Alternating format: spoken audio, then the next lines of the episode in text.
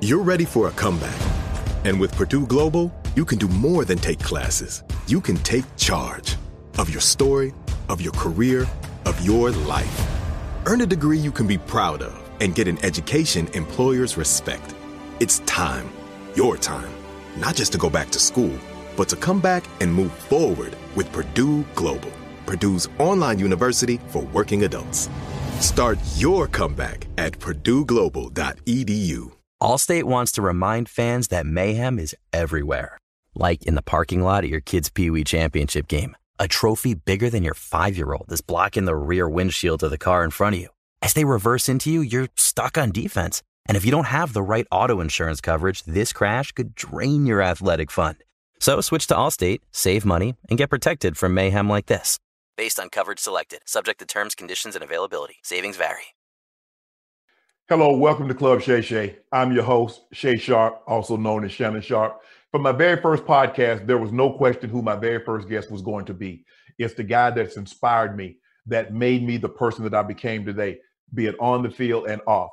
He made me a better sports player. He made me a better man. He made me a better father. He made me a better TV personality. So he really doesn't need an introduction, but I give him one anyway. My brother, Sterling Sharpe. All my life, been grinding all my life. Sacrifice, hustle, pay the price. Want a slice, got to roll the dice, that's why. All my life, I've been grinding all my life. Look, all my life, been grinding all my life. Sacrifice, hustle, pay the price want a slice. Got to roll the dice, that's why. All my life, I've been grinding all my life. Bro, how you doing? Hey, give me a little update. What's going on with you? Where are you right now in life? What's going on with you? Beautiful Columbia, South Carolina is hot, humid, sticky outside. So I'm just with the you know with COVID nineteen, I don't get a chance to play any golf on the road. So I'm just enjoying playing on the playing here uh, at the house with my friends. Playing your home course, huh? Yes, sir let me.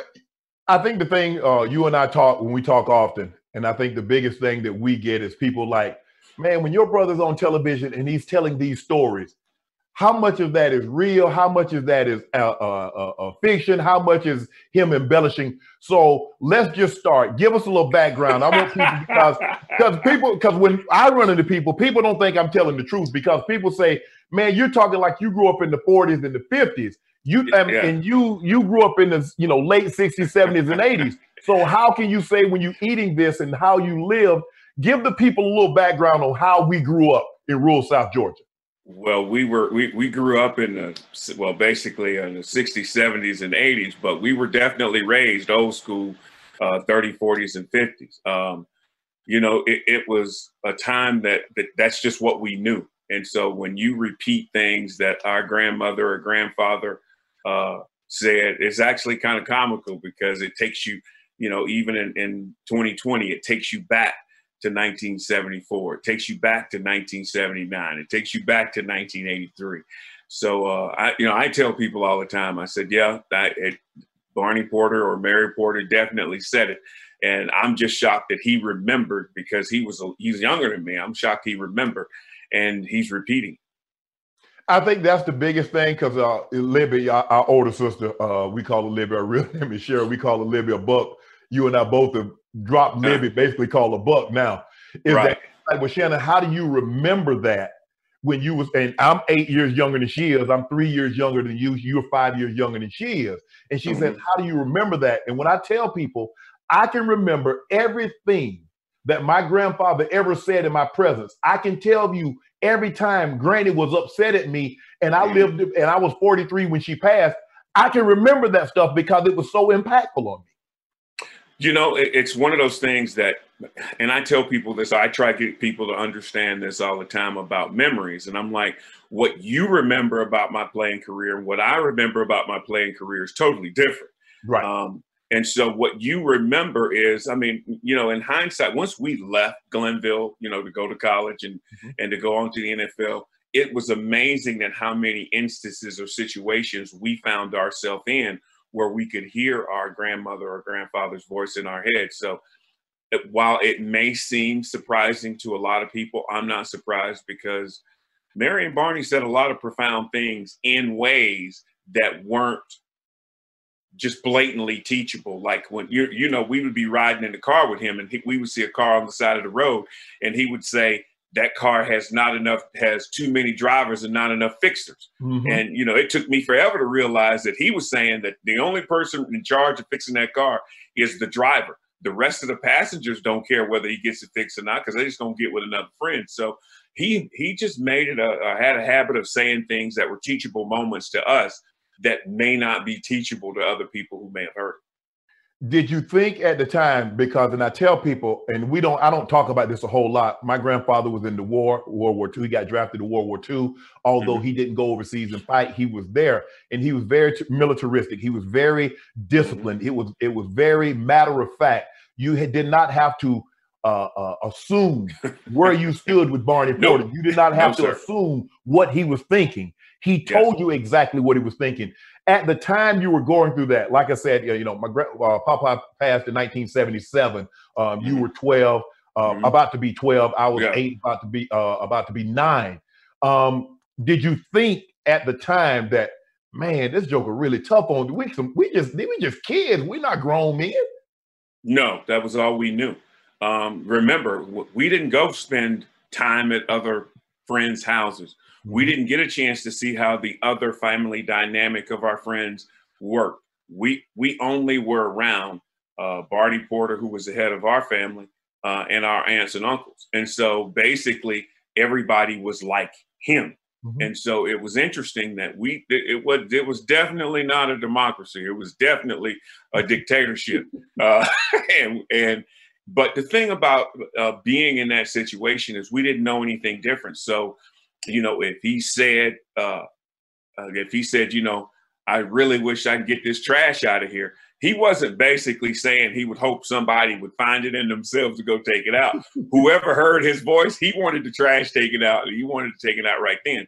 So no, I, I, I tell you what, and I said, you know, it wasn't hard uh, growing up that way because that was the only way we knew. Did when people when I tell people how we live in the the, the thousand square foot cinder block home. Yeah, hey, hey, Libby, yeah. Libby wish you would stop telling that story she too. Does. By the way, she gives, she gives, she gets. Buck gets very upset when we yes. tell the story about the thousand square foot cinder block home with no mm-hmm. indoor plumbing, uh, a tin roof that you could actually lay on your back and you could see the sky from the bed. That's and correct. And I told the story in my Hall of Fame speech. Mm-hmm. But growing up in that environment, what because when I also, Spank, you know, when we tell when I tell people I've never spent the night at a friend's house. I've Correct. never spent the night at a family member's house, and people can't believe that. Correct. I, and that the, the, first time I stayed away from home, I went to 4-H camp at at uh, at Cherokee. I think yep. it was. Yeah, uh-huh. I, I think. Then God, I was a Senior. No, it was it was it was a uh, Rock Eagle. Rock Eagle, Rock Eagle. Yeah, were, but I couldn't. You were, I couldn't, you were a member of the Cherokee tribe. I couldn't remember what it was because it was so long ago. But yeah, um, the thing is, is when you grow up that way, and that's the only way you know, mm-hmm. you don't have anything to compare it to. Because yeah, right. we saw our friends every day at school and some at church, but you had nothing to compare it to. So guess what? It was our norm, and our norm was, you know what, God, I, I, I wish the roof didn't leak. You know, I wish we didn't have to get up, you know, Monday through Sunday and, you know, herd hogs or pick tobacco or grind feed or, you know, I, I wish we didn't, but that's what we knew. And, you know, you and I used to talk all the time about the only thing we wanted to do was play football. And we knew we were going to never get the chance uh, to play football because we were always working. So mm-hmm. when you know that's all you know, there is no, I'm going to make it better because you're going to make it better. How? All you know is farming. So that was all we knew. Did you think when we were working the hours, and I always use the term can't to can't, and people like, well, what does can't to can't mean? Can you explain you to people that's going to be watching this what can't to can't mean? Uh, you you see what you you you working from the time you can't see when you get up until you can't see at night. It's it's dark to dark, and it's it the job is never done. It's just you got to go home and get some sleep. It's not like you know it's a nine to five or I finished my work. I'm gonna get off early. We never got off early. There was no such thing as you know what we're finished picking this tobacco and you know what we're gonna do? We're gonna take the rest of the day off. No, Mm-hmm. that that never happened. So, but like I said, Shannon, you know, it, it's easy in hindsight to go back and say how tough we had it. And it's easy in hindsight to try and make our upbringing so much different from everyone else by going, you know, living in a house that didn't have running water, rain, you know, looking at the sun. We could lay in bed and watch the sunrise, uh, that kind of stuff. You know what it did? It, it, it didn't make us stronger. It just made us. We were like, if, if it was to be, we were going to have to do. And we were always like that from our, our playing days is, hey, we were great teammates, I'd like to think. But if there's an opportunity to make a play, coach, put it on me because I can accept the success, but I can also accept the failure if it doesn't go our way. And I think that's strictly because of how we were brought up. And I, I say this to, to people, and, and I used to say it to young people when I spoke more all the time. It ain't by accident that two guys from Glennville, Georgia, not only graduated from college, but made it to the, NFL. That ain't by accident, but it's not by design either. I mean, I just think that, you know, and I tell people, you learn a lot about guys. If you tell me how they were raised and tell me what their experiences are, I can tell you who they are. And how we were raised, uh, we had similar experiences from the time we left Glennville until the time you got into television. Our lives were pretty much mirror images of each other, even though we're, you know, we we're two, three years apart in age, but we're two years apart in athletics. When give people some background of kind of some of the jobs that you and I had when we were growing up. Because I think the thing is, because a lot of times, like I said, when I'm on television and people automatically assume Yeah. if you get on television, you're embellishing it. You're embellishing, Like, yeah, well, make, make you yourself look good. Yeah. Five, six, seven years old. So give Yeah. the people a little backdrop of kind of some of the jobs you and I had. Well, well, we we had a family. Remember, it was our grandmother, grandfather, me, you, and our sister. Not to mention our aunt Jane, our aunt Shermerdine, our aunt Gladys, and sometimes our aunt Marynell living in that thousand foot cinder block house too. Correct. So it wasn't like there was a lot of room. But our also, jobs, also Dietrich. Dietrich, my uh, our our Yeah. nephew was there. So guess what? It, it wasn't like we had chores and we could finish our chores. We uh, definitely had to go to school and church. Those two things were a must. Correct. We were at school, we were at church. But then there was the tobacco picking and the, uh, you know, planting my grandmother's garden. There's also the moving and the situating of the, the hogs that we had, grinding of the feed. So when hogs got out, it wasn't like, you know, hey, we got, we lost a hog. Oh, well, we got to go search for it. So we were going through hell and high water in situations where I am to this day, I am still amazed that none of us ever got bit by a snake and none of us ever died because of snake bite.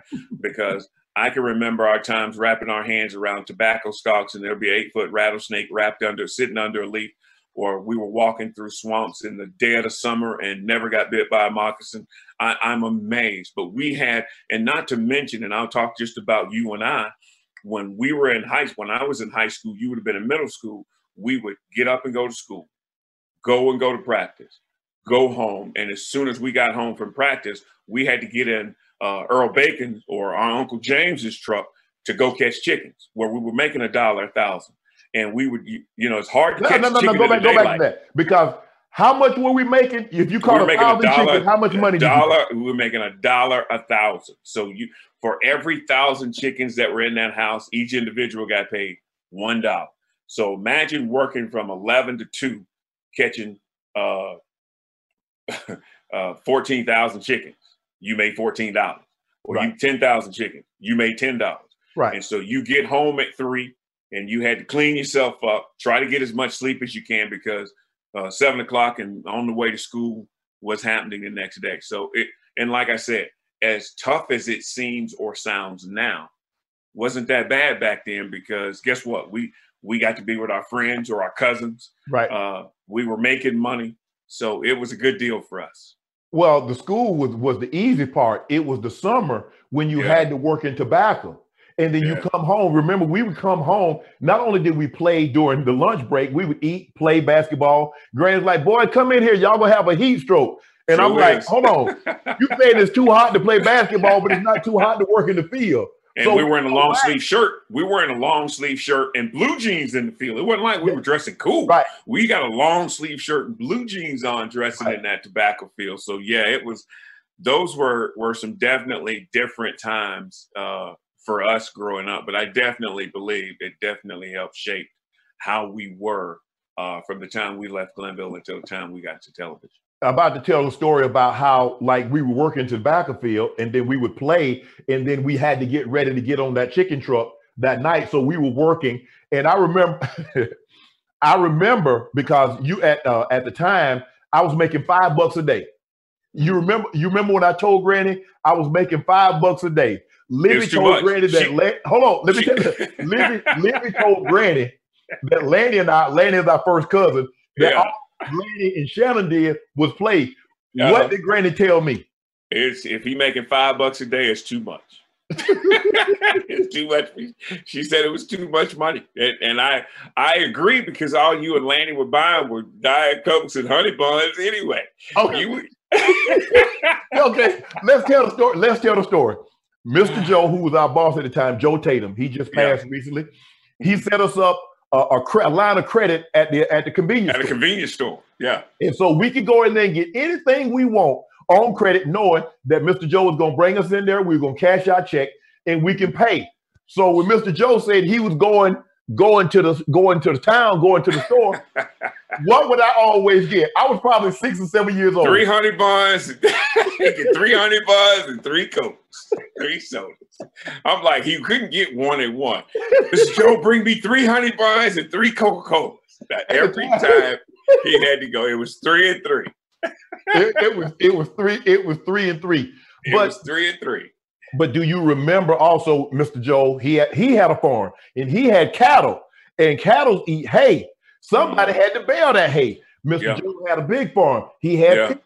He had watermelons. Uh, yeah. We had the uh, uh, uh, Broader Seconder. He had yeah. okra. He had tomatoes. We had right. to pick up pecans for the dashers. That's correct. That's correct. We had a lot of jobs, and the thing was, is we would have done even more just to put money in our pockets to lessen the load on Granny. At the time, she was the only breadwinner for the most part in the house, her and Libby.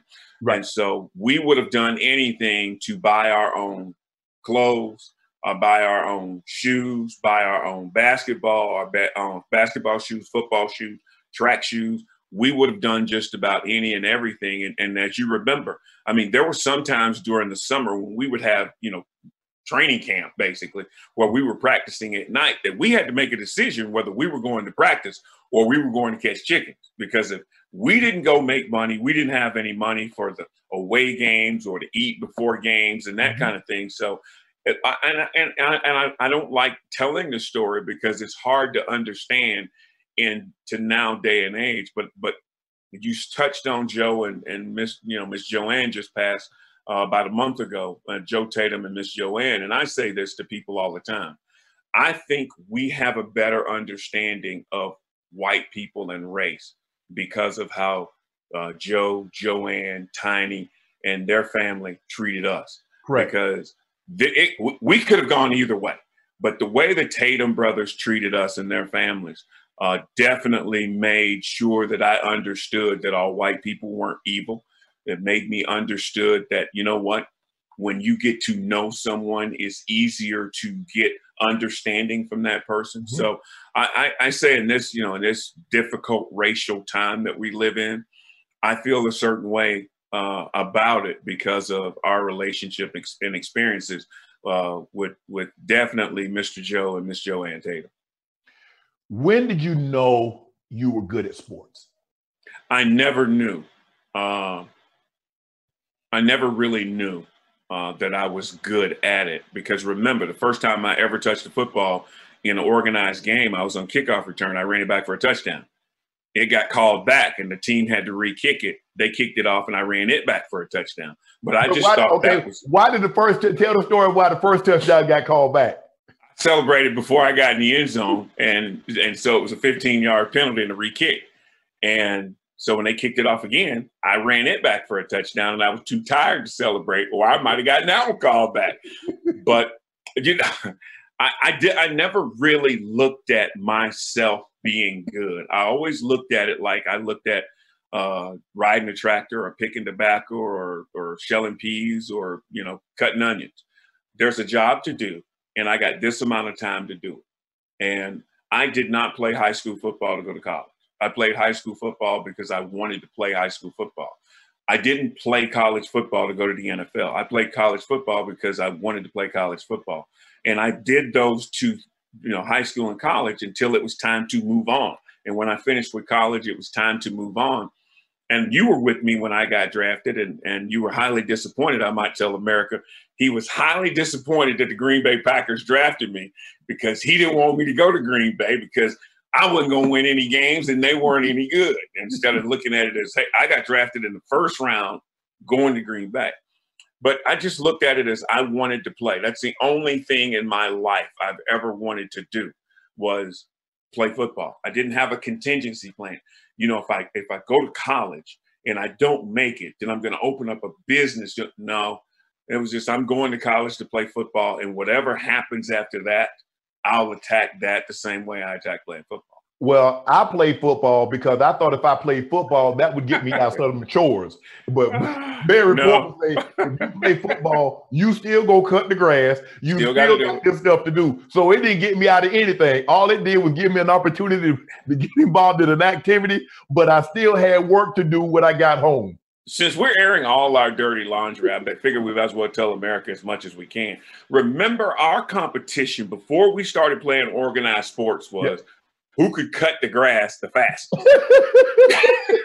I mean, we we got a pushing lawnmower, and Right. we're trying to see who could cut the grass the fastest and the best. That was our competition, Right. and and so we basically learned competition through you and I cutting the grass, or the fourth Sunday, second Sunday get-togethers with our cousins, where we divided up into teams and did whatever, whether it was basketball or softball or whatever the case may be Race. uh, sack races, running, backflips. Arnell You, and I used you to you remember when you left to go when you left to go to South Carolina, the road that we lived on was still dirt. Yes. No, no, no, no, no. No, no. Because remember, our grandfather said, He would I never will never live to see this road paved. right. And he died. And it, as a matter of fact, when they brought his body by the house, it was paved. It was paved. Are you sure? Yes. I'm gonna have to check I'm, with Libby. I'm- if I'm not I'm 100% sure because it, that was the biggest thing is he said, I will never live to see this road paved. And he didn't. I'm gonna I'm gonna dis, I'm gonna disagree with you. And you know, I don't like to disagree with you, but I'm gonna have to disagree because you remember when my senior year, obviously you were already gone. The bus didn't come by the house. I had to walk to the end of the road. Yes. And in the Yeah. process of me walking to the end of the road, I walked on the side of the road because the road wasn't paved. I'm almost I, certain. that I, am almost certain that it was definitely done before. Uh, Well, it was done at before we, my got we got a little wait we got a little wage on that. All right, all right, okay. What did uh, obviously when Papa died in 1977, the dominant male figure, the head of our family, was gone. Okay, now you're the dominant male voice in the house. For me, you got a little brother. So what what was going through your mind about how do I make sure I'm the man of the house, but also make sure that I take care of my little brother? I knew you were watching, and we learned a lot of what we learned. Remember, we learned how to drive by watching other people drive. Correct. So it was easy for us to drive when it was our turn because we had been watching. You know, our grandfather would tell us to get on this tractor and follow him and don't hit anything. And you're like, wait, what? You've been watching me. You should know how to do it. I- Right. Really? So that's how it's done. Yeah, he didn't tell you how to. He didn't tell you about about, about the, uh, Never uh, to- the gears or never sh- anything like that. He Mm-mm. said, "You watched me long enough. You Yes. should be able to do it." Never showed you how to do things. You No. should weren't learn by watching. No, Uh, I, the thing I thought, Shannon, was this: is that it wasn't that that I didn't know right from wrong. It wasn't that I needed to step up and say, "Okay, I'm not a man of the house." It was we always learned by watching, and Right. Mary Porter was still in charge. Mary Porter was still in charge, and the thing was, let's do everything in our power to make sure what she has to do or say to us is as minimal as possible. We're not going to cause her any problems. We're not because guess what? We already know what we're supposed to do. And so when we got that, and you know, and I tell people all the time, we got to play football because our grandfather passed. That's how we got to play. Correct. Because other than that, we would have never had a chance to play because we would have still had to work on the farm. And he made And it I- abundantly clear because That we would, yeah. if, our uh, uncles in Thurman, remember. Thurman broke his collarbone. James broke James his broke uh, his leg. Yeah. Right. So we would never get to play because his sons got hurt. So we weren't going to ever get a chance to play. right. But I never looked at it as, as something we needed to change or do. I just looked at it as I got a job to do, and my job was, you know, finish the seventh grade, get get on to the eighth grade, and uh, and and to that was the, the so it wasn't like it was, and, I, I I I try not to make this comparison, but I do.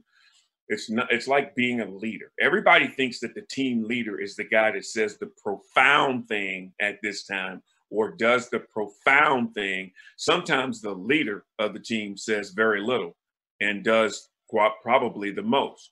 Uh, and I tell people all the time, I played with two of the best kickers in NFL history, uh, Chris Jacke and Max Zendejas, but they never called a team meeting because nobody, nobody's kicker is going to call a team meeting. So Right. I, I just didn't think there was anything that needed to change except for we're going to get a chance to play football and we need to do everything we can to lighten the load on Mary Porter.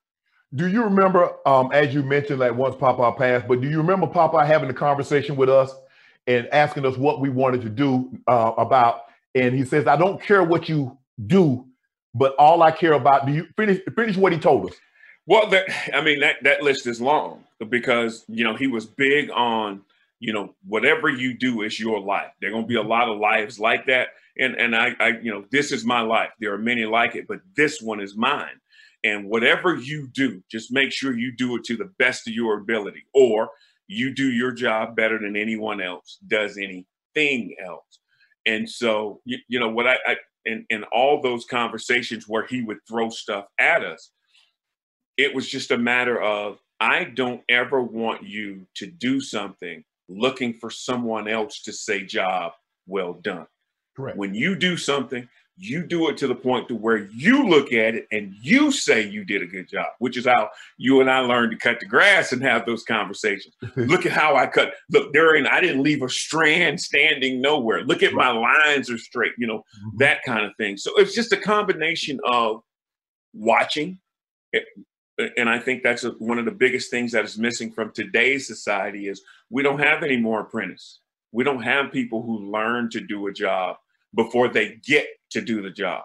Now everybody gets the job and you learn on the job. Right. Well, we learned, you know, we he was the he was the master, and we learned pretty much everything we do, say, and did. We learned from him. I just remember him saying, he says, boys, I don't care what you become in life. Just never have to look me and your grandma in the eye and say, I'm sorry. Mhm.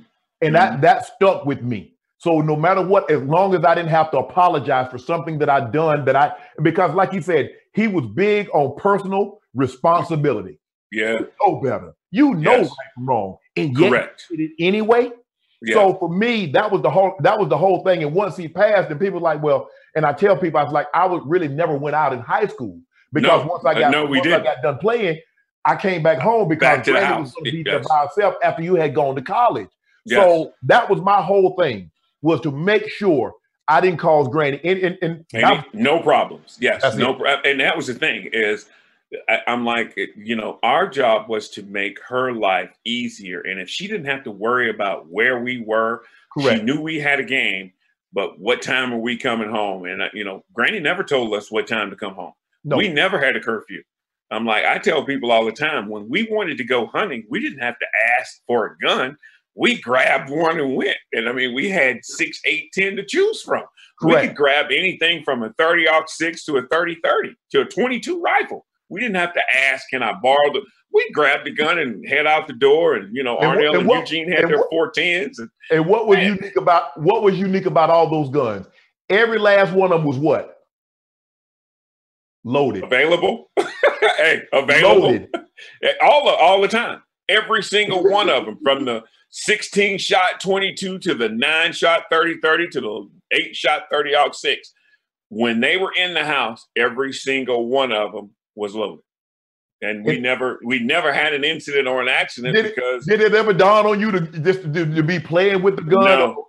no, no, because you know when if you got a chance to play basketball or two hand touch or tag or whatever, playing with a loaded gun was nowhere near in our our future. So we basically we we you know what it was. We understood everything that a gun could do. We weren't afraid of them, but we had tremendous respect for them. Okay, your college, your you you know going to college was a lot different scenario than mine.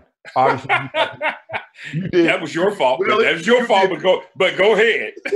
you did well in school. Yeah. Not so much. I wanted to fool around. You know, I was the class clown, and, and so yeah. my experience of, of getting into college and doing that was a lot different than yours. Tell the people about the conversation and what you told me when you left the university and you came back home and you sought me down. And what you tell me?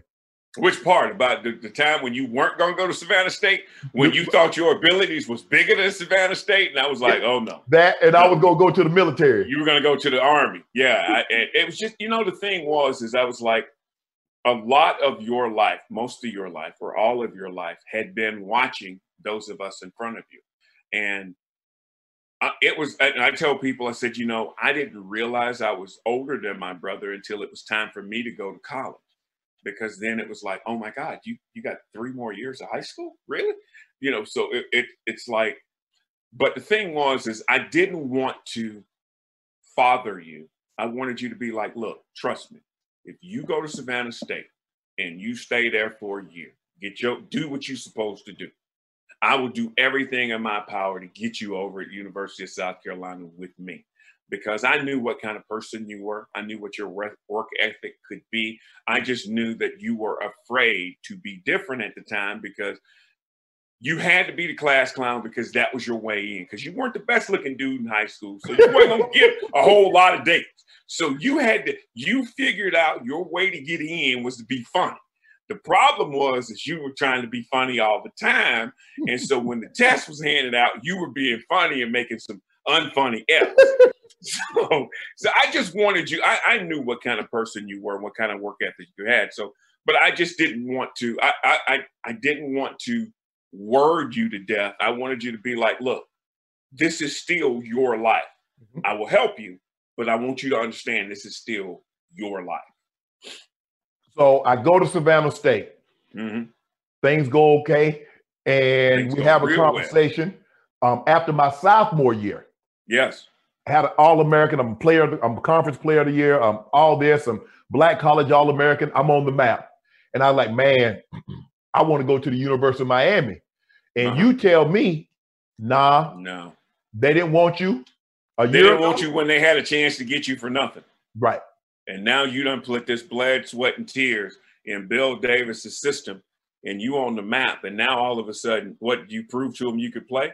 What did you do that was different you didn't do anything except for you got the opportunity and you took advantages of the opportunities you were given. Be like, no, hey, the NFL, you can you can stay here. The NFL will find you. Witness the dawning of a new era in automotive luxury, with a reveal unlike any other, as Infiniti presents a new chapter in luxury, the premiere of the all-new 2025 Infiniti QX80 Join us March 20th live from the Edge at Hudson Yards in New York City, featuring an unforgettable performance by Grammy and Academy Award winning singer, songwriter, and composer, Jon Batiste. The all new Infiniti QX80 is unlike any luxury SUV you've ever seen. Smart enough to anticipate your needs, even before you do. Every line, curve, and detail was thoughtfully crafted so everything for every passenger feels just right. Don't miss it. Mark your calendars and be the first to see it March 20th at 7 p.m. Eastern, only on iHeartRadio's YouTube channel. Save the date at new-QX80.com. 2025 QX80 coming this summer. Witness the dawning of a new era in automotive luxury with a reveal unlike any other as Infiniti presents a new chapter in luxury – the premiere of the all new 2025 Infiniti QX80. Join us March 20th live from the Edge at Hudson Yards in New York City, featuring an unforgettable performance by Grammy and Academy Award winning singer, songwriter, and composer, Jon Batiste. The all new Infiniti QX80 is unlike any luxury SUV you've ever seen. smart enough to anticipate your needs even before you do. Every line, curve, and detail was thoughtfully crafted so everything for every passenger feels just right. Don't miss it. Mark your calendars and be the first to see it March 20th at 7 p.m. Eastern, only on iHeartRadio's YouTube channel. Save the date at new-QX80.com. 2025 QX80 coming this summer. And they found you. They they they found me. Now, I mean, you made it you made, made it very conducive for me to stay because you say I got a little package for you, but you need to come get it. Yeah. I, I, I, I, you know, where I was driving a pickup truck eh, eh, when I was in school, my little brother drove a Mercedes 300E with 18 inch chrome wheels and a whale tail on the back. But uh, that, that was the first one. What was the first? What was the first car you got me on my sophomore year? The blue, the blue 300, 300. ZX. Yeah, 300 yeah, ZX. top. Yeah. I was cool. Uh, I was cool. You know where I was wearing my South Carolina University of South Carolina football sweats to class. My brother was wearing Izod shirts with the matching red socks with the Docksider shoes. Yeah, yeah, yeah. And the creased blue jeans because I, you know what, I, I and I, I said this uh, at my my college speeches that I always, you know, early on, I played for an audience of one.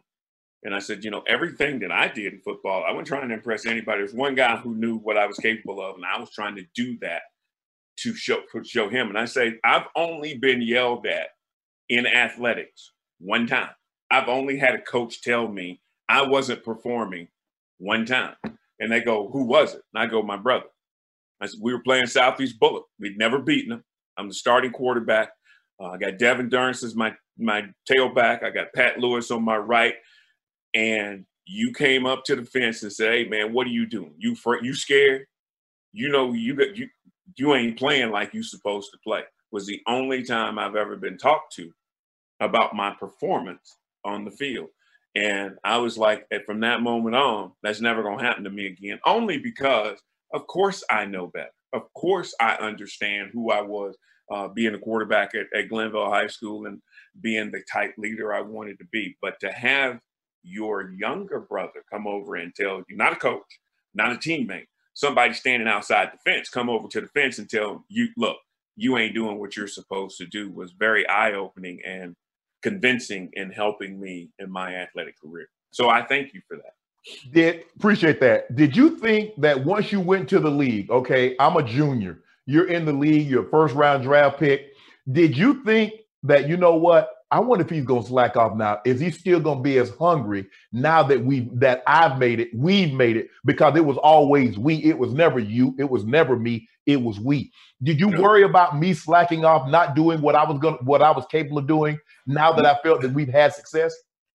Uh, no, because you were always the person that was like, okay, let me see it, let me understand it, let me get it. Now let me exceed what you have done with it.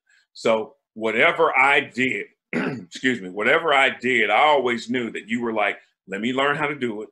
Okay, let me try it. Okay, let me put my spin on it. Okay, now let me do it better than you. So I always knew that whatever I did, you were going to try or you were going to attempt to do it better than I did. So no, I never worried about once once once I got you to Savannah State, I was done. I, I was like, this is going to be easy because once I got you to Savannah State, and then once I showed you how we work out, once I showed you how we condition, once I showed you how we watch film, once I talked to you about this is what I see, it was done because I was like, okay, he's going to get it. He's going to learn it. And then once he puts his spin on it, he's going to do it better than I did it. I mean, here I am, an All American and doing all these wonderful things at the University of South Carolina. And then all of a sudden, they got a guy at Savannah State who's averaging scoring a touchdown every three catches. You go, wait a minute. How do you score a touchdown every three catches? And then I went and watched you guys play Savannah State, and I think the score was like 98, 96. But I, am like, this dude's running up and down the field. So I, I just, I, I never really concerned myself. The biggest scare or fear factor I had pertaining to you was before when you were like, I'm not going to Savannah State. Because at that moment, I was like, okay, he he's he's embarrassed. He is he's broken. He's embarrassed. He's humbled. And all I know is, is if I if I can if I can convince him to go, and I, it wasn't a convincing. I knew if I said go, you were going to go. If I said yeah, go to the army, you were going to go to the army. If I just said guess what, we're going to sell drugs, you would have sold drugs. I just thought that we were connected that way, so it was an opportunity for me to go. Let's hold off on the army. Let's go to Savannah State and see what happens. Of all the things that you've done in your life, what's the hardest job you've had? Wow, that's a good question. Um, I really and truly don't think I've had one, Shannon, to tell you the honest to God truth. I mean, because playing football is what I wanted to do. Uh, but when you do something that you want to do, you have to always be prepared to quit. And I was always prepared to quit. And I, I remember when the doctor told me I, I was not going to play in the NFL anymore. Uh, I flew back from Indianapolis and I knew if I could go to sleep, I'd be fine. I knew if I could go in the room and go to sleep, I would be fine. And I was able to do that. And I, I've, I have never been prepared for the next step. The next step has always happened to me. So, uh, like when I left high school, I wasn't prepared. You know, I wasn't like, okay, what am I going to do now? Hey, you're going to go to college. Okay, you finish playing college. Okay, what am I going to do now? You're going to go to the NFL. Okay, the NFL uh, you don't go to, you know, after the NFL, you go, okay, I'm in a neck brace. What am I going to do now? I, I, was lucky and fortunate enough to get the job at ESPN from ESPN to NFL Network. So I've never really been prepared for the next step, but I've always been prepared for whatever the next step was going to be. Did well for me, football is the easiest thing I've ever done um, because I guess because it's something that you know God gave us the ability. We were mm-hmm. able to cultivate that ability, and I think mm-hmm. all the other things uh, the cropping of tobacco, the clipping of the uh, uh, the onions, onions. peels, and, and, pulling peanuts, and loading watermelon and baling hay. I think all those made it really easy for us to play football for the sure. simple fact we were spending eight, nine, ten hours a day in the sun. Mm-hmm. Well, if you can do that and make five dollars a day, make ten dollars a day, you mean to tell me you can't spend three hours in the sun a day and yeah. make a hundred thousand, two hundred thousand dollars a year? Yeah, yeah, well, I, you know, and, and I say this, and that's the thing is how you were raised and what your experience are says, experiences are says a lot about who you are. And I think our how we were raised and our experiences definitely prepared us to be in a position to succeed at whatever it was uh, we ended up doing. I mean, I, I'd like to think that I worked hard but I definitely didn't work any harder than you or, or Jerry Rice or Michael Irvin or I, I, you know what I did what my body and mind and what I was able to do. I mean, some of the best years of that I had in the NFL is when, you know, me, you, and Harold Green lived together and worked out together and ate together and swam together, and those were some of the best years because you were surrounded in that bubble by people who eat, sleep, drink, and believe what you eat, sleep, drink, and believe. And I just think that when you're surrounded by that kind of energy, that that's what's going to happen. So I've always been surrounded by people who felt the same way I felt and saw the same things I saw. But the thing about with you and I is, is, is our the way we were raised and our experiences definitely made.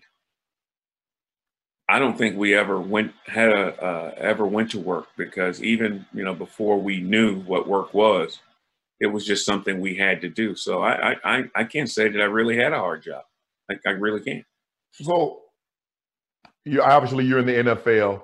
I'm still in college, and I was like, you have all the nice cars. You got the 911 slant nose, white convertible with the navy interior. You got the red Strozik. You got the M3. You got all these cars, and I just say, bruh, you know, I I need to fly a little bit. You know, I need to hook hook it up. Why were you so comfortable letting me have access to a hundred thousand, two hundred thousand dollar car, and here I am in college, and you know I only wanted it for the sole purpose the honeys need to see your boy. They needed it, yeah, because you were an ugly dude and you wanted to be seen. I knew. I, I, I, I was just trying to help you out. Now, you know, the thing was, is that's how we were. We shared everything. I mean, you know, we we never. It was never. We had something that was ours growing up. So, right. in having something, you know what? If you know, my here's I, I'm driving this, you know, this uh, Nissan 300Z. Okay, you have, you take it. Uh, you know, it was just that we, we had always shared everything. So it wasn't like I had arrived or made it and was like, okay, now I'm, you know, I got this, you know, hundred and sixty thousand dollar Porsche, and guess what? You know, you can't drive that. Or I got the first 300E uh, coupe, uh, SL coupe in South Carolina, and you can't. I know you're going to go down to the beach and wreck it. I already know. No, no, no, no, no, no, no, I know you're going to wreck it. Hold on, no, but, no, no, but on. that's not. I, I wanted you. I wanted you to have the same experience from day one. I've always wanted you to have the same experience I had. But you got to ahead. You was you wasn't supposed to tell that. But okay, but since you since you already went there, I said, hey, bro, I need Yeah. I need the convertible Mercedes Yep. go down to Daytona, Black College Beach Week. I said, Go I ahead. need that. You said, okay, come get it. You Yep. good. Okay, I get it. I call you about Friday night. You don't answer the phone. I leave you a message. What was on the what was the voicemail? Hey, bro, I just called and let you know I junkyard your car, man. I was like, wait, what does junkyard mean? Did he? I'm like, wait, what does junkyard mean? You were you were looking around, and I I want to say, who was with you? Were you by Uh, yourself or was No, Emmett no, with no, no. Uh, what you call with me? Uh, uh, bars. But one of your boys from Savannah State. Yep, yep. And looking around at the honeys and drove up on somebody's trailer hitch and ripped the grill out. I did. I did. Yeah, that was uh but no, that, that that was the thing though, is it was like whatever my experiences are, I want him to have the same, you know, it's like my friends in golf now, I play golf. I don't want them to be great at tournament golf. I want them to play every day like I play and enjoy playing, whether it's a 68 or a 78, because it's a fun game and I'm not going to win at it. I'm going to play it. And so Mhm. I just wanted you to have the same experience as I had. You get to the NFL, and what people don't know is that I know is that you're a talker. But for some reason, something happened in Green Bay early in your career. As you mentioned, you were the first, you were a first round pick, the seventh pick in the draft. You were the second receiver behind Tim Brown. Tim, I think, if I'm not mistaken, with six. You Mhm. went seven, and Mike I think Michael Irvin went eighth or ninth. Anthony- Yeah. So, Yeah. so what transpired in Green Bay that says, you know what, I'm out? Uh, you know the thing was is i was never asked a question for me that i could answer i was always asked loaded questions for instance lindy Infante was my head coach and they would always say well coach Infante said this and i would have to respond instead of asking me what am i going through and so i was like and and you were with me that off season i was like yeah they're gonna want to talk to me and i ain't gonna have anything to say so it mm-hmm. kind of was twofold. It was kind of they never asked me. They were always asking loaded questions. Hey, Lindy, Coach Infante said you're too big. I was 219 when you drafted me, and all of a sudden I'm too big now. And so, uh, you know, what am I going to say? You know, so I was like, if Coach Infante says I'm too big, I'm gonna, you know, I need to get down to whatever Coach Infante says I need to get down to. But and then I was like, you know what? I'm going to make them want to talk to me, and I'm not going to talk. And it just so happened that the next year I was fortunate enough with some really good quarterback play from Don Majkowski and an outstanding defense. I was able to lead the league in catches, yards, and touchdowns, which made everyone take notice and be like, oh my gosh, he's having this kind of year and he won't talk. So it, it, it started out kind of as a twofold thing. And but then you know what it what it did? It worked for me because the biggest thing that it helped me is I didn't have to, as a first round draft pick in the small fish bowl of Green Bay, Wisconsin, I didn't have to defend how I played. I didn't have to explain what my learning curve was. I didn't have to go through the, you know, oh, I want to do this, but I can't. It helped me so much. And watching the first round picks, you know, while the time I was there, they were constantly being scrutinized to or having themselves scrutinize their own play. And I thought it hurt them because they had to defend themselves each and every day, whereas I didn't have to. I remember uh, my draft experience was a lot different than yours. Um, I'm at your at your house, and remember at that time the draft was on a Sunday, Yes. and so I come up I come up that Saturday, and I'm mm-hmm. spending the night with you. Uh, I'm at your house. Harold Green mm-hmm. also was in that draft. And so I'm looking, and I know I hadn't really heard from anybody. So I thought the first round was likely off the table, but everybody had a grade on me somewhere between the first and the third round. We we we we definitely talked thought two between two and three. We correct. thought two and three. That is correct. And then all of a sudden, the day Harold Harold gets a call, Harold gets drafted in the second round. He's going to Cincinnati, and all that. Corey, Corey Miller goes in the in the fourth, fifth round to New York, mm-hmm. something like that, sixth yeah. round. Yeah, yeah. And so yeah. I don't get a call, and I go up and I go upstairs, and I remember you coming in the room. What what did we talk about? We talked about that. Guess what? All you want is a change. All you want is a change, and that was Sunday night. Yes. Uh, remember the other few rounds were the next day on that Monday. Correct. And so I was like, look, man, I know you're disappointed. And you're like, man, I've done this. And I was like, look, I know you're disappointed, but hey, it doesn't matter where you get drafted. All you want is a change. You go home, you go to bed, you go to sleep. We get up the next morning, eat breakfast. We go over to the stadium to work out. Mm-hmm. You get a call from Dan Reeves, who, by the way, is a game fellow Gamecock. Dan Reeves calls. I'm going to Denver. Well, I thought you going to Denver, you now in the NFL, I thought that was a great thing. I didn't realize you going to Denver, being in the NFL, I was still paying all your bills. So I, it was kind of a twofold thing for me because I'm like, how is he in the NFL and I'm paying all his bills and he in the same place, that same league I'm in? But no, it was a. I, I thought that was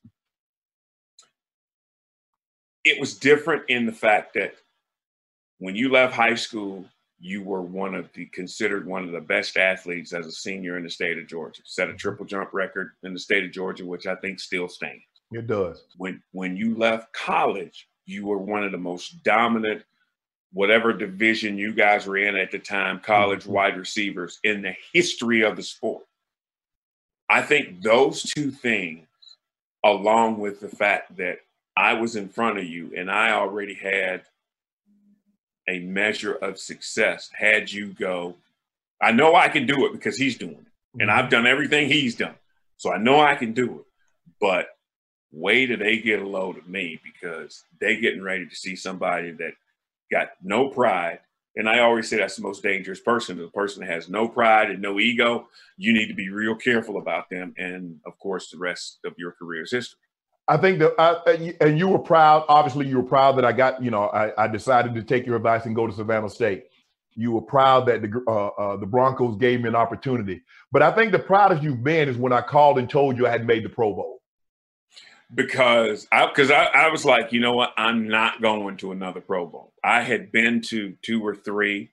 It was a trip to Hawaii. It was like, okay, you know, I'm not going.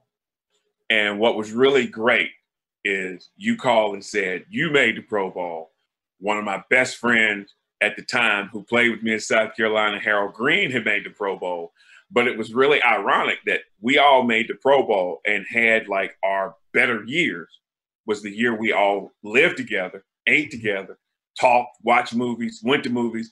We did everything together that off season. So it was kind of gratifying and surprising that we all had that success uh, in 1992, was it?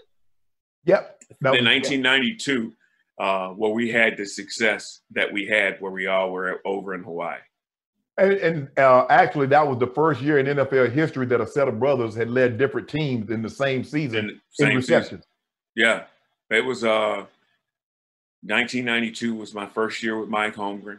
Mm-hmm. Uh, I had gotten Brett Favre after Game Three uh, after Don Majkowski got injured. We were a football team that was in search of an identity, and Mike brought a system in that just allowed my abilities to to go to the next level with a quarterback that had a strong arm, uh, that was fearless. So it allowed my career to take a, a turn in a direction where, I, you know, in '92 I led the league in catches. I did again in '93. Uh, I led the league in touchdowns in 94. Uh, someone showed me something the other day that since 1994, there's only one guy who's caught more touchdown passes than I ended with in 1994, and that's Randy Moss's 23, I think it was. So my 18 is the second most since 1994, which is kind of sillily impressive as much as they throw football around. But yeah, I was I was I was real happy and proud of the fact that you know what, hey, my little brother made the Pro Bowl. Yeah. I, and, and I'm still paying all this bill. Why wasn't making no money there? You know, they got your boy on the cheap. You know, that's like what they're looking for. They're looking to get your boy cheap for that bargain. you mentioned that when the doctor you flew to Indy and the mm-hmm. doctor advised you, he said, if you were my son, mm-hmm. I would advise you not to play again. Mm-hmm. And I remember you calling me and we having a conversation. And you cried. yeah. You cried that I couldn't play anymore. Yeah. I uh I, it was one of those situations to where I had an idea. It wasn't like it was a complete shock. You know, I had an idea. And I just think that, you know, what was disappointing was where my team was at that time. Right. Where you were in your career at that time. Uh, we had just played, uh, Denver had just come to Green Bay and we had played a Sunday night game, I think it mm-hmm. was. 93. Uh, that was actually that was 93 that we came there came there in 93 so it was our careers were kind of on the same finally you decided to play some good football and join your brothers one of the best players in the league took a while but you finally got there so it, I, I, think that was the disappointing thing was is my team was getting so much better and you were starting to establish yourself as one of the best not in the afc but in, in football and I think that was disappointing because, you know, finally we had gotten to a point in our careers where our careers could mirror. Because if you look at it, your team was getting better, like my team was getting better. Uh, uh, your team uh, was headed in that direction and doing some things in the exact same offense. So you and I could talk uh, about offensive philosophies because Mike Shanahan was the offensive coordinator for Mike Holmgren uh, and learned, you know, at, at, San Francisco and learned Mike Holmgren's system. So it, it, was it was just disappointing because my teams had gotten better and you were playing at a at a Pro Bowl level tight end, and your team was getting better. And I, it, it's not ironic that a few years later, your team and my old team met in the Super Bowl.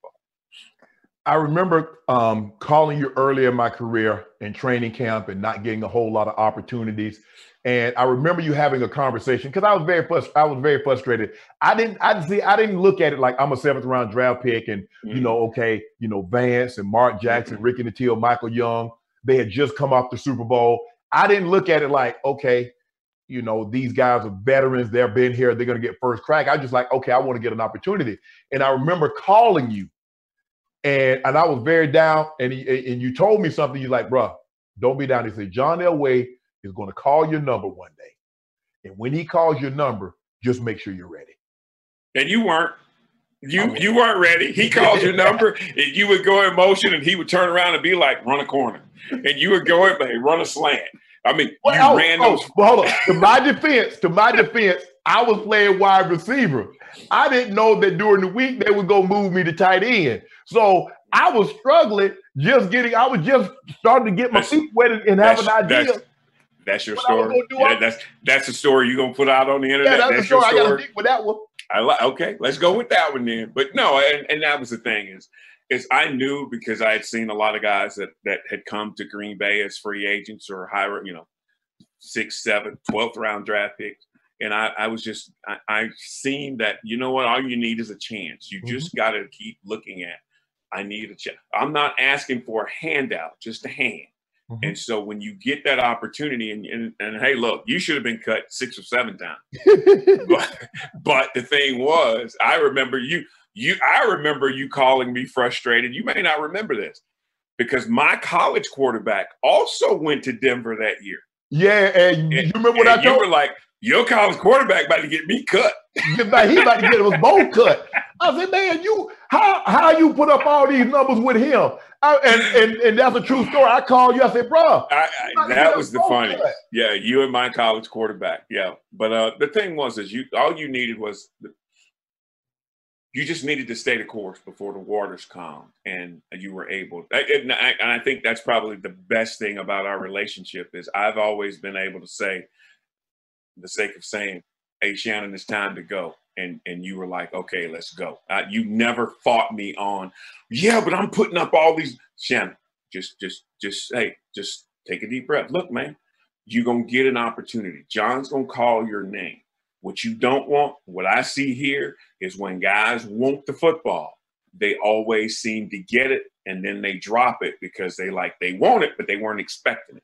Right. And I was always able to talk you off the ledge, so to speak. And and that's that's just a combination of growing up and knowing one another as well as we do.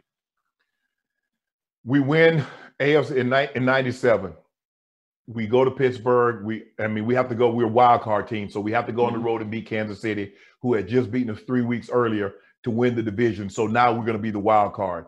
Yeah. We beat Kansas City in Kansas City. Now for the AFC Championship, we got to go to Three River, the old Three River Stadium, and play the Steelers, who had just ramshackled us about six weeks earlier.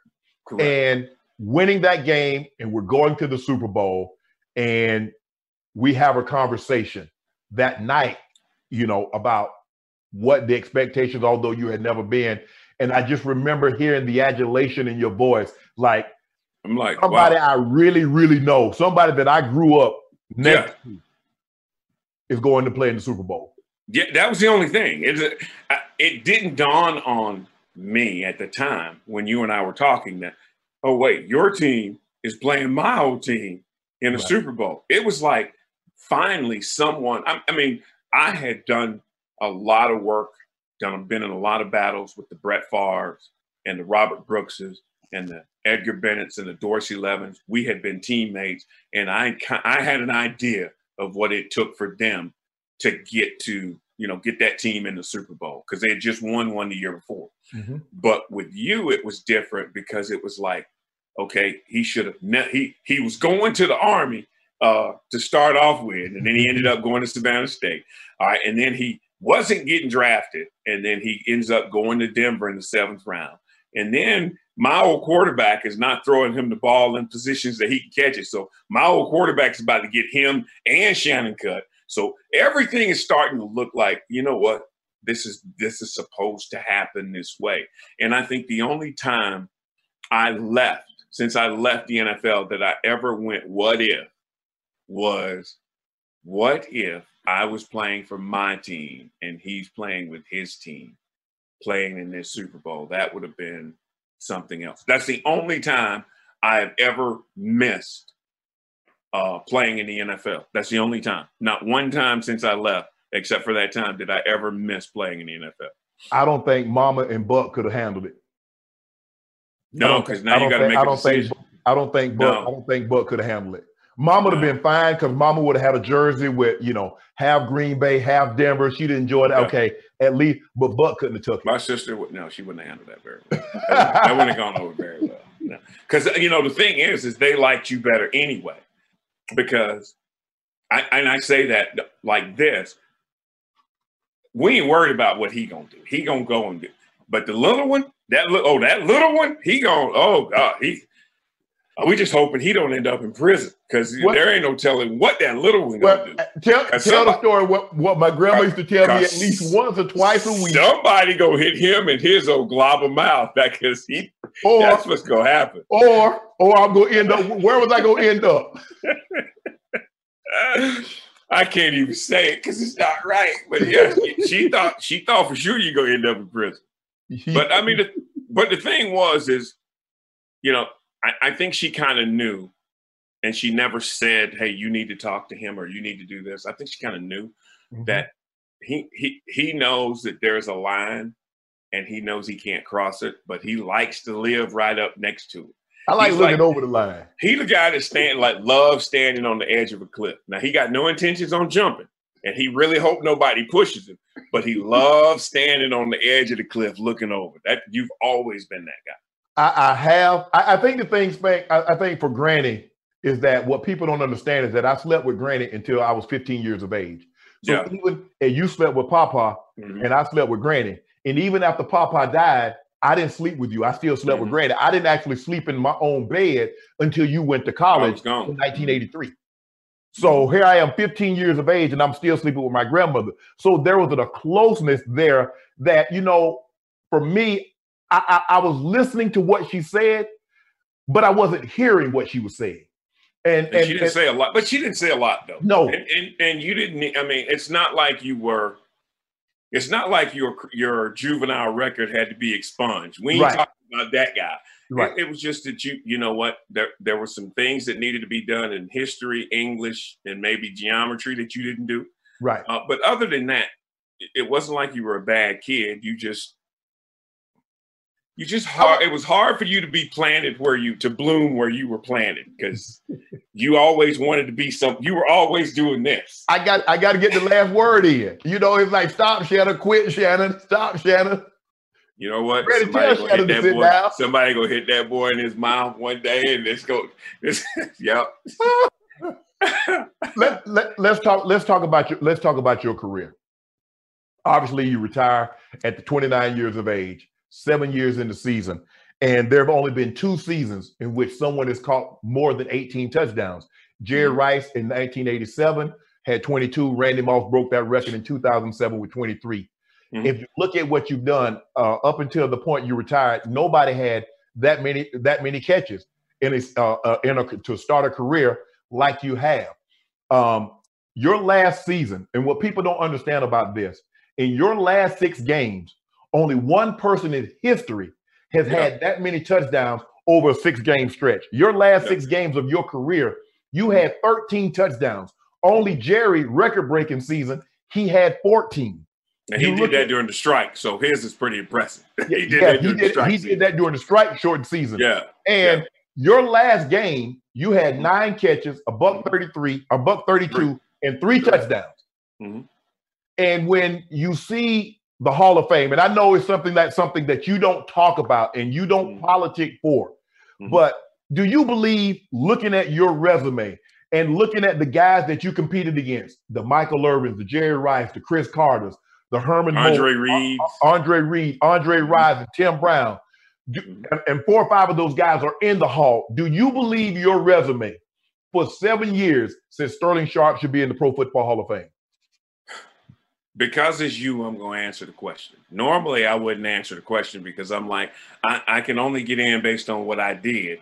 Uh, but because it's you, I'm going to answer the question. And I would say, if if the Hall of Fame is for what you did, everybody always talks about with me what I didn't do, and they go, if he would have played longer. And I always say, well, if you collect rocks and if I collect rocks for three years and you collect rocks for seven years, there's a good chance you're going to have more rocks than me. Correct. And so when I look at the Hall of Fame, in my seven years, I led a receiving category, either catches, yards, or touchdowns. I, I did that a lot. And I did that in Green Bay, Wisconsin. And I did not do that with Hall of Fame quarterbacks. I got some catches in there for Bud Keys and Mike Norseth and Mike Tomczak and Blair Kiel and Anthony Dilweg. I got some catches from those guys. Um, but I just think that everybody goes, everybody is in love with what they see. And I, you know, I, I'm a firm believer in Randy Moss and, and Terrell Owens, and I'm a firm believer in Hines Ward. I'm a firm believer in Ike Bruce. I, I mean, I, I got no problem with nobody who's in, but I'm like, if you're saying I needed to play longer, then you're punishing me because those guys played 12, 13, 14 years. That's, so if you if, if it took them 12, 13, 14 years to do what I did in seven, then are they Hall of Famers? And I'm not knocking anybody. I'm just making an argument. So I don't think about it. Don't talk about it. I, I was like, if me getting in the Hall of Fame would make me feel better than I feel right now because my brother's going in the Hall of Fame, I don't want to go. Because that was a great, that weekend was a great weekend being there with me, you, uh, Libby. Uh, that was a great weekend. And so I, I, I don't think about the Hall of Fame. But the argument is, well, he didn't do, they always talk about what I didn't do because not many people saw what I did. And with the coverage that we got in Green Bay, it's not like the coverage that you have in professional sports right now. But I, I'll take my seven years and you take any receiver's best seven years, just take their best seven years. I, I like the way my numbers stack up. It's not my, you know, it's not my fault that I only played seven years. Sorry. That Hall of Fame for me, getting into the Hall of Fame, and, and you were there every step of the way because you were there in 09 when I didn't get in. Uh, uh that was uh, probably the lowest I'd ever seen you to. Yeah. That was worse than I'm going to the Army. And that was worse than I didn't get drafted on day one. Mm-hmm. That was the worst because I think you allowed yourself to let your guard down and say, I had done what others, because I think at the time it was you, Ozzie, and John Mackey. You know, mm-hmm. hey, who's the better? John uh, Mackey. K2 Kellen, Big Kellen. Uh, Kellen. I'm Kellen. So it was you, Ozzie, John Mack, because they're like John Mackey. So Kellen, he can go stand up and play wide receiver. Ozzie, he's not a dominant blocker, but he blocked for a dude that ran for 2,000 yards, so he knows what he's doing. You know, John Mackey, just a crafty route runner. So I think you allowed yourself to look at your numbers and say, definitely. And just just icing on the cake, I've been to three Super Bowls. So yeah. you can say, yeah, you won two Super Bowls, but you played with, with John Elway and Terrell Davis. Hey, look, I went to Baltimore and, you know, we didn't have John Elway, Trent Dilfer, and, and we won a Super Bowl. Right. And so when you didn't get selected that first year, I think that was probably the lowest I'd ever seen. Yeah, I, I was disappointed because I'm saying to myself, if you didn't like my numbers this year, it's not like I can add to it next year. And if you don't like them next year, it's not like I add to them on the third year. And so for me, I thought, okay, I thought it was about winning. Well, no tight end at the time had won more games than I had won.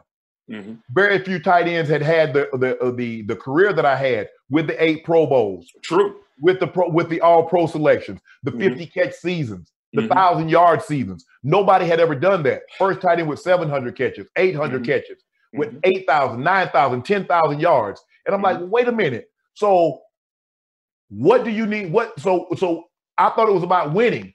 And then it was like, come to find out, winning only matters if they want you not to if they want you to get in. Mm-hmm. Then it, it, and then they come. I don't believe you should come up with a reason to keep somebody out. Well, there, if if you're looking at what someone didn't do, then right. okay, then they then fine. I'm never gonna get in, and I'm gonna be fine with that. But if you're looking for a way to, or you're looking for a way to keep someone out of the Hall of Fame, you know, because it's, you know, other than where is Jimmy Hoffa and Amelia Earhart, the only other, the most difficult question to ask is what's the criteria for getting into the Hall of Fame, the NFL Hall of Fame, because right. it's the most secretive and no one knows. And that's the thing is you go, I, I'm just looking at what I was able to, you know, and I'm sorry, but I didn't draft the guys I got to play with. You know, I didn't set the schedule up. I didn't go.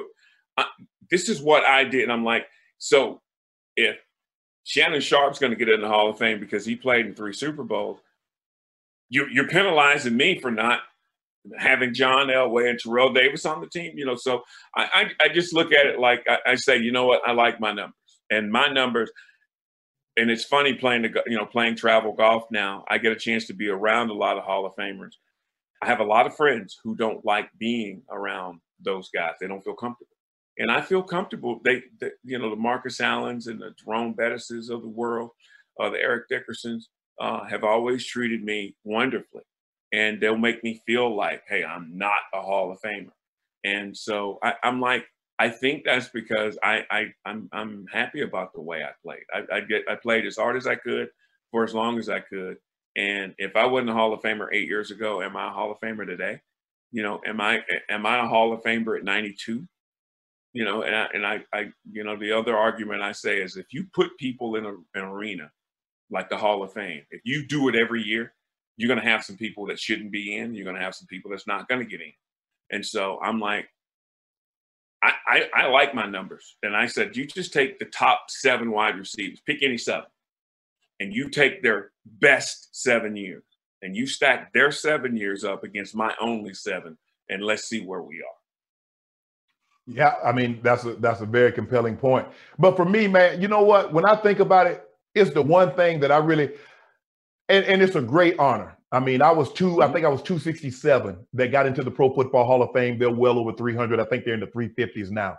But for me, it's something that I really don't think of.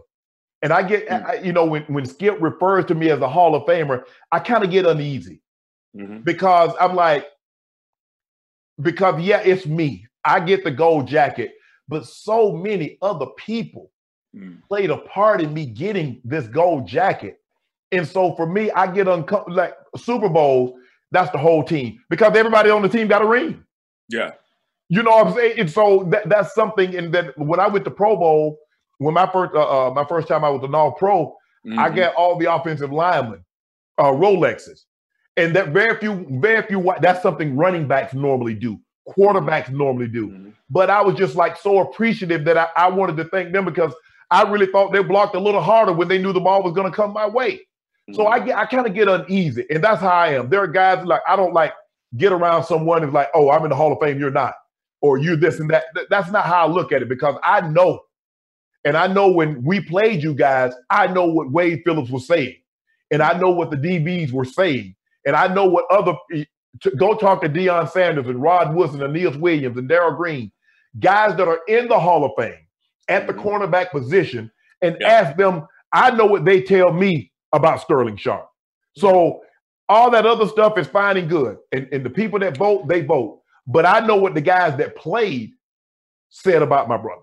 All I wanted was when a guy saw me in a supermarket a grocery store or in church, and he was sitting next to his kid, and he would say, "That guy played in the NFL, and I played against him, and he was a son of a gun." That's all I've ever wanted was the respect of the guys I played against. That's all I've ever wanted.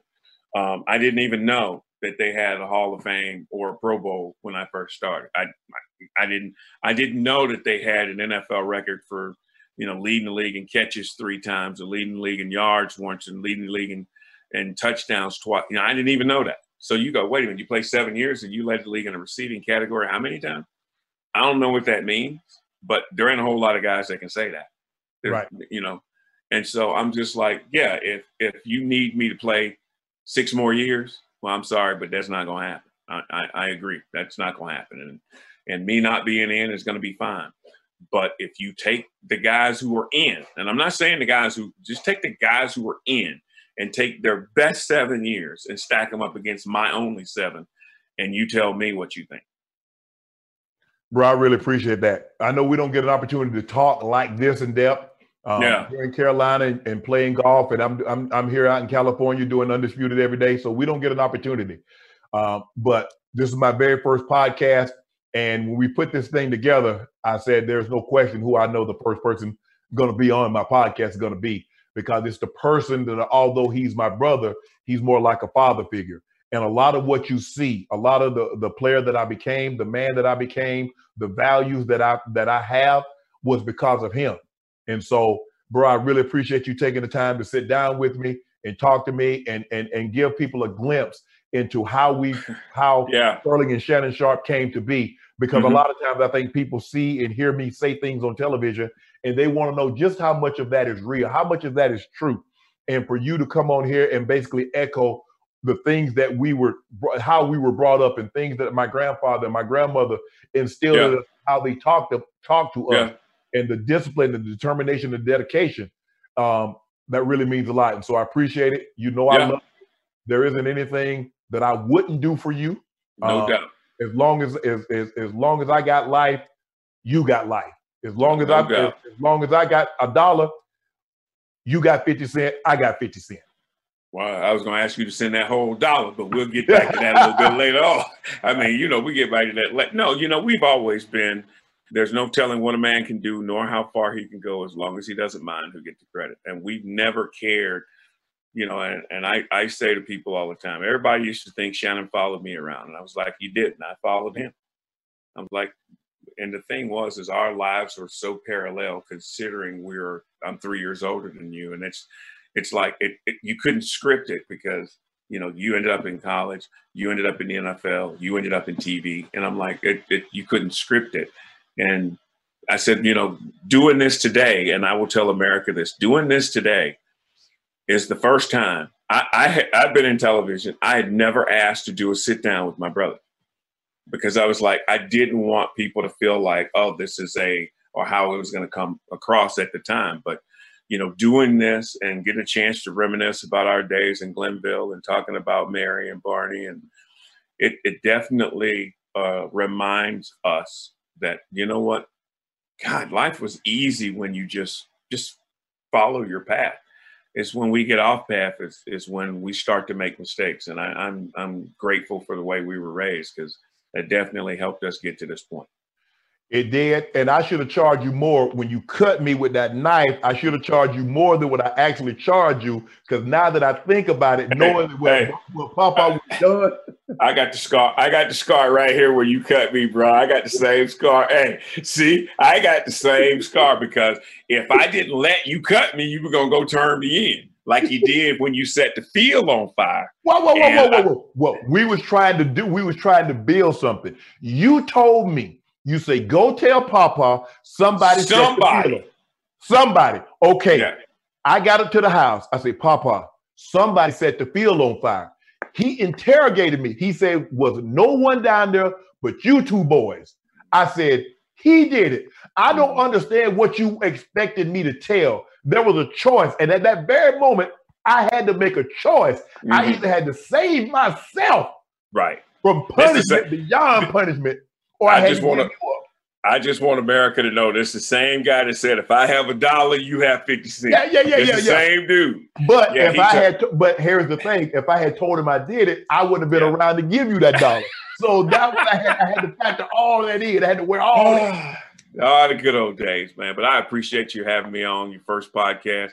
Uh, I got to see a good friend of mine who's working with you now that I got a chance to raise at NFL Network. CJ, that's always good.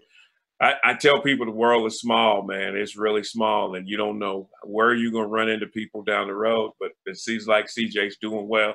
So I'm glad that the, the Shay Shay, the Club Shay Shay uh, uh, podcast is, is, is is going to make it happen for him. We need to do some work on that sign, but that's well, just me. The, the, next the next podcast, I think it's going to be probably be blue or green. So I like it. I like it. Yeah, just sort of show up a little bit better. You know, I can't tell whether you're wearing sunglasses or you got boxing gloves on, but but it's a good looking sign regardless. I appreciate that, bro. All the all best. Right, Love you, man. Yes, sir. I'll talk to you. All my life, been grinding all my life. Sacrifice, hustle, paid the price want a slice. Got to roll the dice, that's why all my life I've been grinding all my life. Look, all my life, been grinding all my life. Sacrifice, hustle, pay the price. Want a slice, got to roll the dice, that's why all my life I've been grinding all my life. Infiniti presents a new chapter in luxury, the premiere of the all new 2025 Infiniti QX80, live March 20th from the edge at Hudson Yards in New York City featuring a performance by Jon Batiste. The all new 2025 Infiniti QX80 is an SUV designed to help every passenger feel just right. Be the first to see it March 20th at 7 p.m. Eastern, only on iHeartRadio's YouTube channel. Save the date at new-QX80.com. Don't miss it.